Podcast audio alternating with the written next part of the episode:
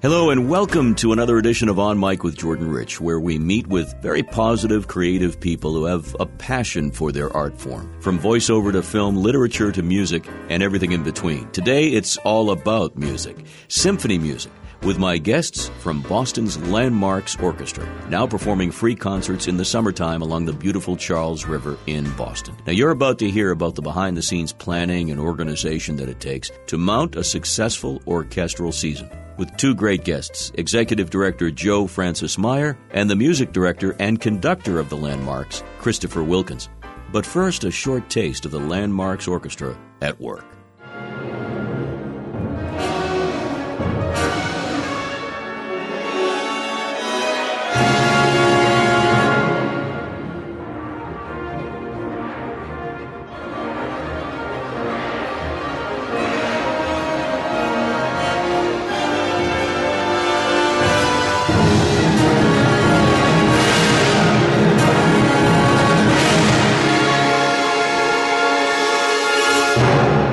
Well, this will be a delightful interview. I love music, and I certainly love creative people, and so we've brought two together here. Joe Francis Meyer is the executive director of Landmarks Orchestra. Also, Christopher Wilkins, he's the uh, artistic musical director and the maestro, I should say. Hey, great to have you both here. Great to Thank be here, you. Jordan. We're little, thrilled. A little off-season in terms of performance, but this is when you do all the work to make those performances happen, right? Right. Absolutely. It's when, when we plan and meet with our partners and collaborators and, and put it all together. Yep. I've had the great pleasure of meeting with and talking with uh, a lot of local classical musicians and classical music leaders, including those who work with the symphony and the pops. But I've always been a fan of Landmarks because I knew Charles, having interviewed him. Let's start with you, Joe Francis. Tell us a little bit about the orchestra's background and history and why the name Landmarks. Yes.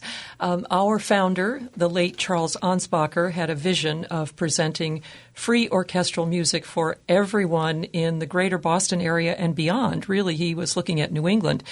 And the name of the orchestra comes from Charles's idea that the orchestra would perform at various landmarks, landmark locations.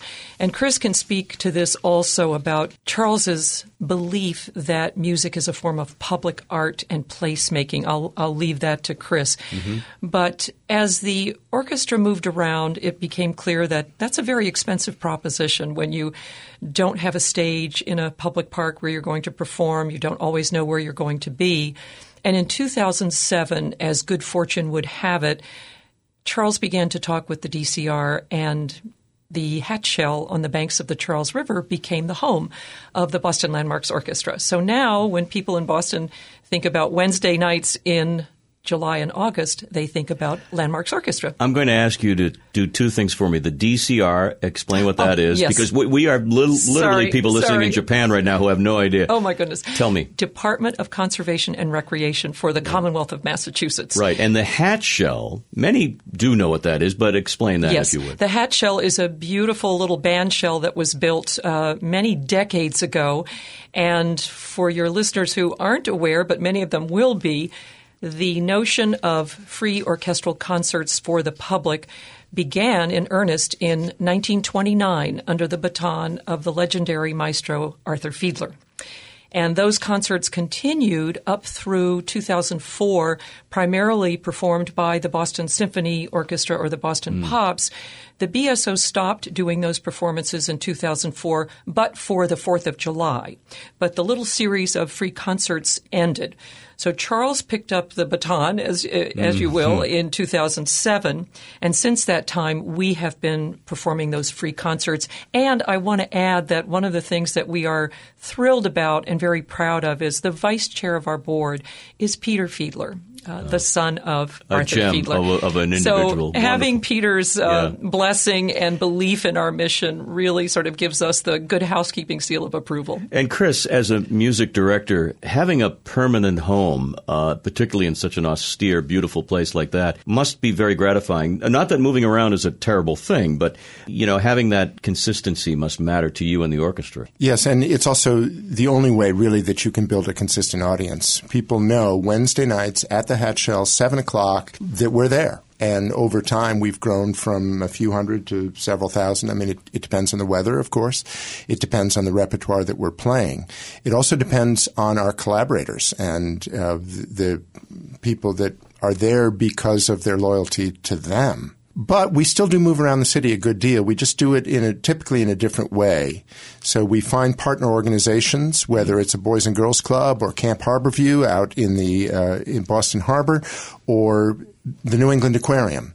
And we create events all around the city. But generally speaking, they lead back to that great gathering on Wednesday nights at, mm-hmm. at uh, on the river. And the gathering is all about the joy and and fulfillment that is part of this music that you present. And we're going to talk with you, Chris, about planning that goes into it. And it's not just, oh, let's do seven or eight concerts this summer. Let's let's see what's what do we have for sheet music. It's a lot more than that. But Joe Francis, a, a bit more on the background and the setup. What goes on behind the scenes? Yes. Um, we are deeply into planning mode now, both programming-wise and funding-wise. Mm-hmm. Uh, we raise money year-long. Uh, we reach out to our community partners to see who is available for a community partnership, how can we work together. But the biggest challenge for us is raising the funds to keep this orchestra going. And so far, um, knock wood, we have, we have done all right. We have had enormous, generous support over the years from something called the Free for All Concert Fund, which was set up by Charles and his uh, widow, Swanee Hunt, before Charles died. But we raise money from individuals, corporations, foundations, and it's pretty much nonstop. As Chris likes to say, we don't have the greatest financial model because we don't sell tickets. Everything we do is free. But yeah. that is what Charles wanted. That's what we want. We have thousands of people every week who could not afford a ticket to Symphony Hall, but they come to hear our concerts and they love the music. So that's what we're busy doing. And we've also been trying to build our board. We've added lots Lots of wonderful, passionate new board members in the last few years, wonderful donors. So there are people who care deeply about keeping this right. concept alive. Well, you're doing what Fiedler started and what was his lifelong passion. And it must be exciting to look out, Chris, at that crowd, which is growing every time you show up at the Hatch Shell, and seeing the faces. And talk a little bit about the diversity of the people, because it really is a, an amazing diversity of folks. Yeah, from the beginning, the Boston Landmarks Orchestra was committed to universal access, uh, that orchestras, like all public art, are there for everybody, and that access might be that we uh, organize an event that involves people in the performance that otherwise would pay no attention to the orchestra. It also is about making the concerts literally accessible. So we have a very vigorous Breaking Down Barriers program, which uh, serves the blind, deaf, hard of hearing, those who are mobility impaired. It also pertains, in my mind, to something that, that we were talking about before we came on the air, which is just how accessible is the program itself? How mm. can, how relatable is it? Can people get inside these great works of art, and what methods can you create that connect them to that music? Many people find classical music intimidating, that it's in, in a, like a foreign language that they don't speak or don't have any experience with. So we create storylines, or we create experiences through imagery or film. Uh, with the New England Aquarium last summer, we had an amazing program where we spoke about um, problems that they're confronting. One of them is noise pollution in the oceans, a very serious problem, a worldwide problem, especially in our um, heavily populated urban areas, or the threat to the North Atlantic right whale, which has gotten a great deal of um, press recently in the Northeast here. And we were able to create film, commission film, commission a work. We worked with Scott Kraus, who's the director of research at the New England Aquarium, to make sure that what we presented was scientifically rigorous. So we uh, performed with recordings of whales and porpoises and other mammals mm. in the waters. That made a really fascinating experience for people, where they could really understand the music and connect it to problems that are really socially relevant and important now. And isn't that the coolest thing about classical music? Long-lasting and, and has that appeal three hundred years later in some cases. That's why it's classical. It's yeah, classic. Exactly it does, right. And there's so much. We were talking uh, earlier about uh, Daggio for Strings, Samuel Barber's masterpiece, which has been used in more than one film, starting with Platoon, and it evokes so much emotion. I think a lot of it has to do with the social pop culture usage of this music. Exactly. And what a great way to tie it in. Right. There's nothing wrong with the music. People say, what's happening to classical music? Well, actually, classical music is, is as important and uh, as much a part of our contemporary culture as ever. It's just that a lot of people don't have exposure to it. So the music is, is passionate, as you said. It's important. It's multi-layered. It, it has lots of ability to touch people if we can open up their experience of it. Give mm-hmm. them some way to connect.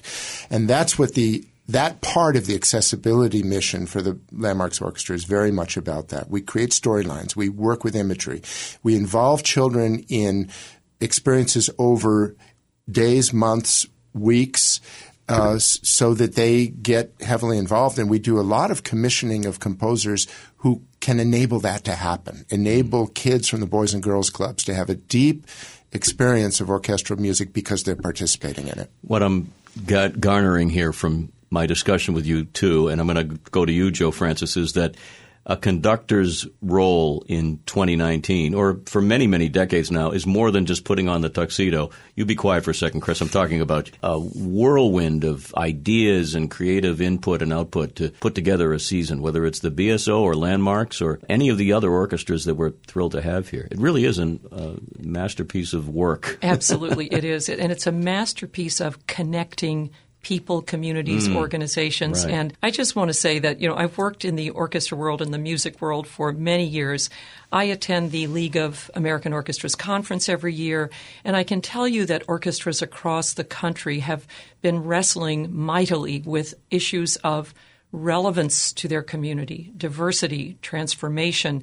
How do you make these things happen? Yes, the great works of classical music of, of the, the Western European canon are important, but there have to be other ways of connecting with communities, mm. communities that don't have experience with that music.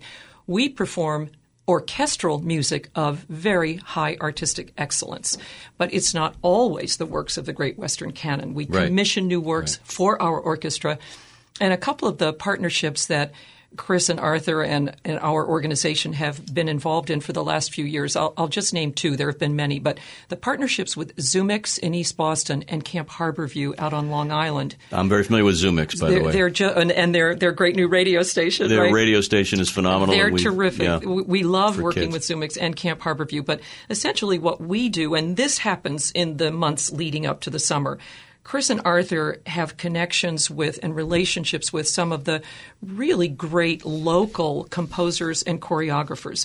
We will work with them and send them to Zumix to begin working with the kids, send them to Camp Harborview for residencies.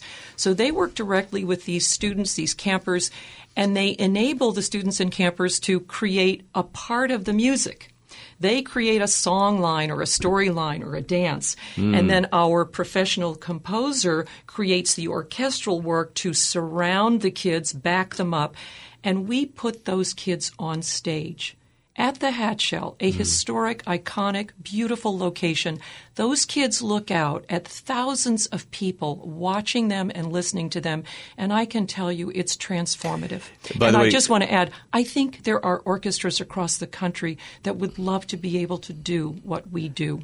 And well, that's well, thanks to Chris. We're being a little bit snooty here to say this, but I'll say it anyway. Boston leads the way in a lot of artistic endeavors, and certainly in terms of education, health, and culture. And uh, one of the reasons is we've been around for so long in this young country. I wanted to mention his name is Arthur Rishi. Yes. Right. That's the gentleman you were referring to, yes. artistic administrator. Yes. I like to give props where we can. Yeah, absolutely. Exactly. Let's talk about the orchestra makeup, because mm-hmm. I referred to it as a professional and it's mm-hmm. top flight. And tell me about some of your players.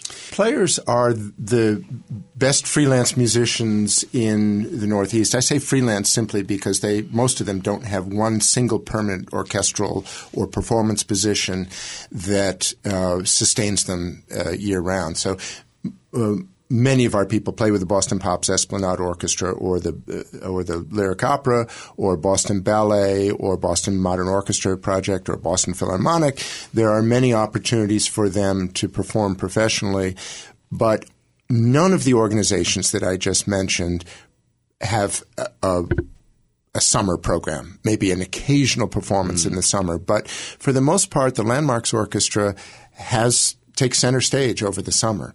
And so we're able to provide work to them, and we often uh, find that the, the the top people are available and eager and, and happy to play for us. And our programming is very diverse, and I think it's interesting to them to one night play the Verdi Requiem and then the next night play something that is jazz-based and the next night something that's Broadway-based. And we do play the classics. We play the great, you know, Tchaikovsky symphonies and Brahms symphonies and so forth. Um, but we're we're also very eclectic, so we like interacting with different art forms, Armenian dance and Korean drumming, mm-hmm. and that's also part of what we mean by community-based. We want to include all the cultures that are manifest here mm-hmm. in the Boston area. May I talk a little bit about your background? Uh, you come from a very long, prestigious line of legal giants in Massachusetts, let's put it that way. People can read your bio online at landmarks orchestra dot org. But what propels you Uh, into music as a young man? Do do we have a particular moment or a just, particular Yeah, I grew up in Concord, influence? and um, I attended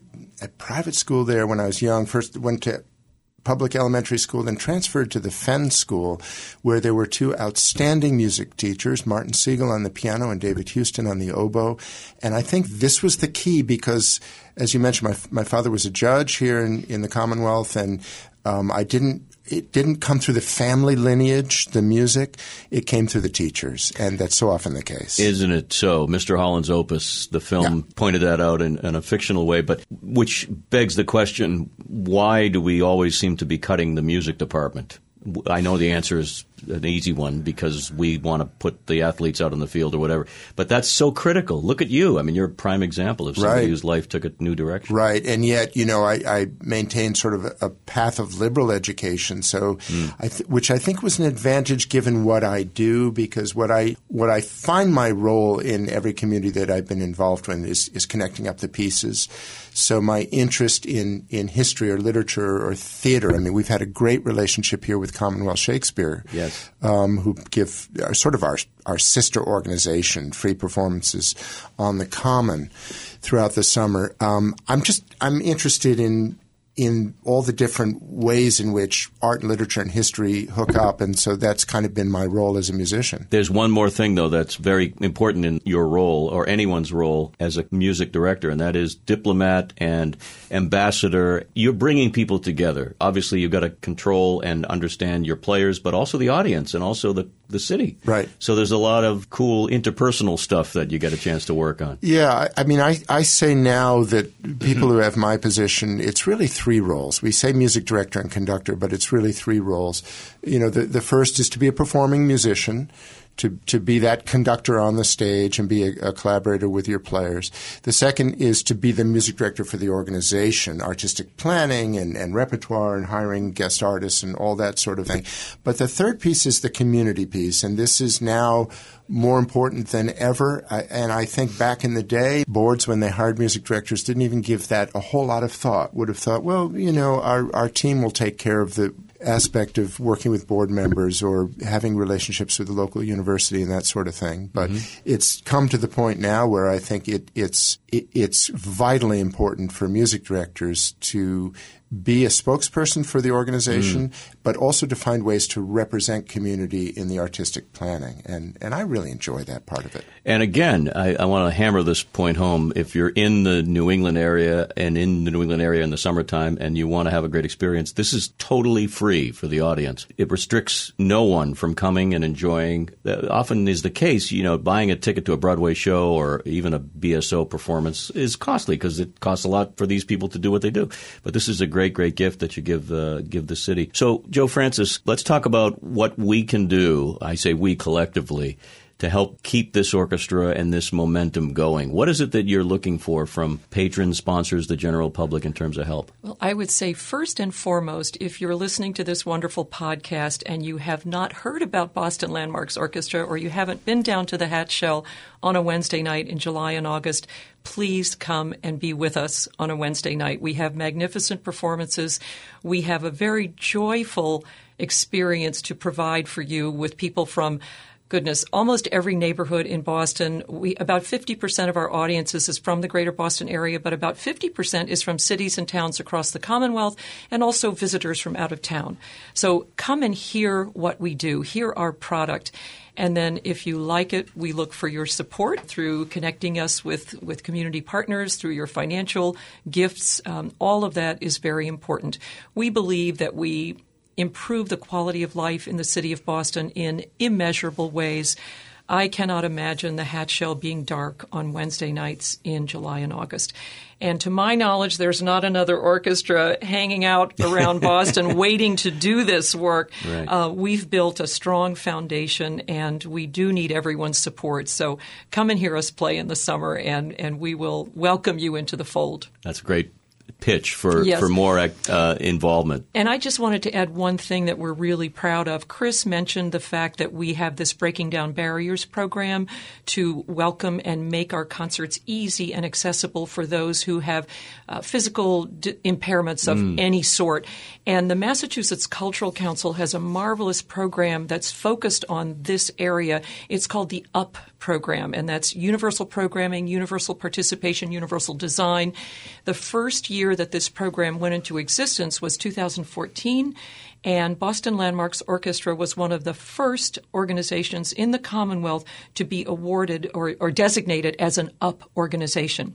And to this day, I believe we are the only orchestra with an UP designation because mm. of the work we do to welcome members of the disabled community. That's a lot of reasons to be very proud of what you're doing yeah. and, and all that. Okay, now the fun questions that uh, I always save to the end. And I always ask artistic people, whether they be actors or singers or performers, poets, whatever, their dream gig or their dream, in your case, piece to conduct. Maybe you've conducted it already. I always always like to ask if there one one particular moment you'd like to have the baton for any piece ever written, what would it be? I'd, I'd like to do a full... fully staged performance of Porgy and Bess here mm. in Boston.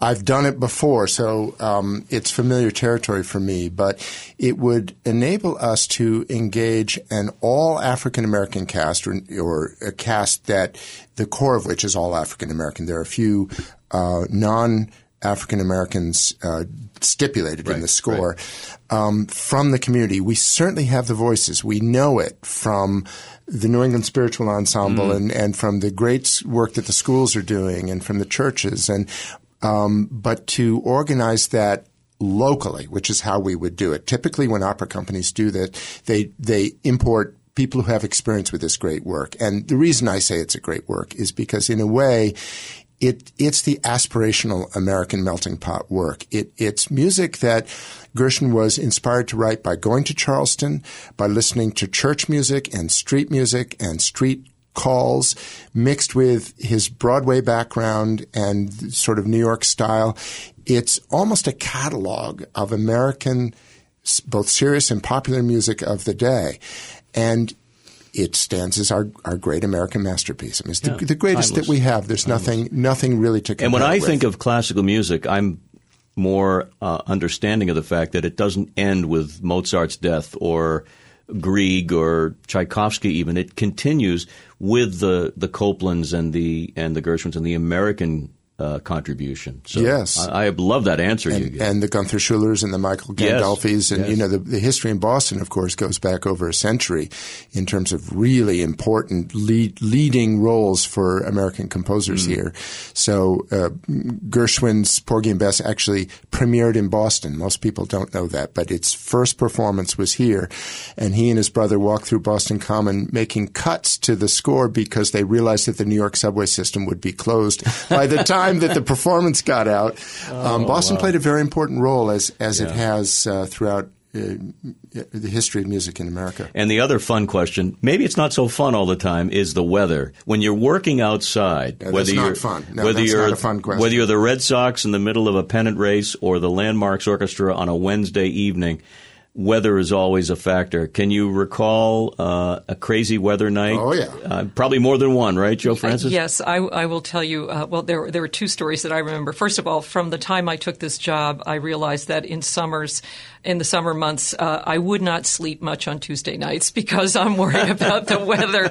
And we check many different sources. And The decision as to whether to postpone a concert or cancel it, postpone it to Thursday as the mm. rain date or mm-hmm. go inside to a rain location is gut-wrenching oh, because so much effort, passion, energy, rehearsal time, preparation goes into every single concert.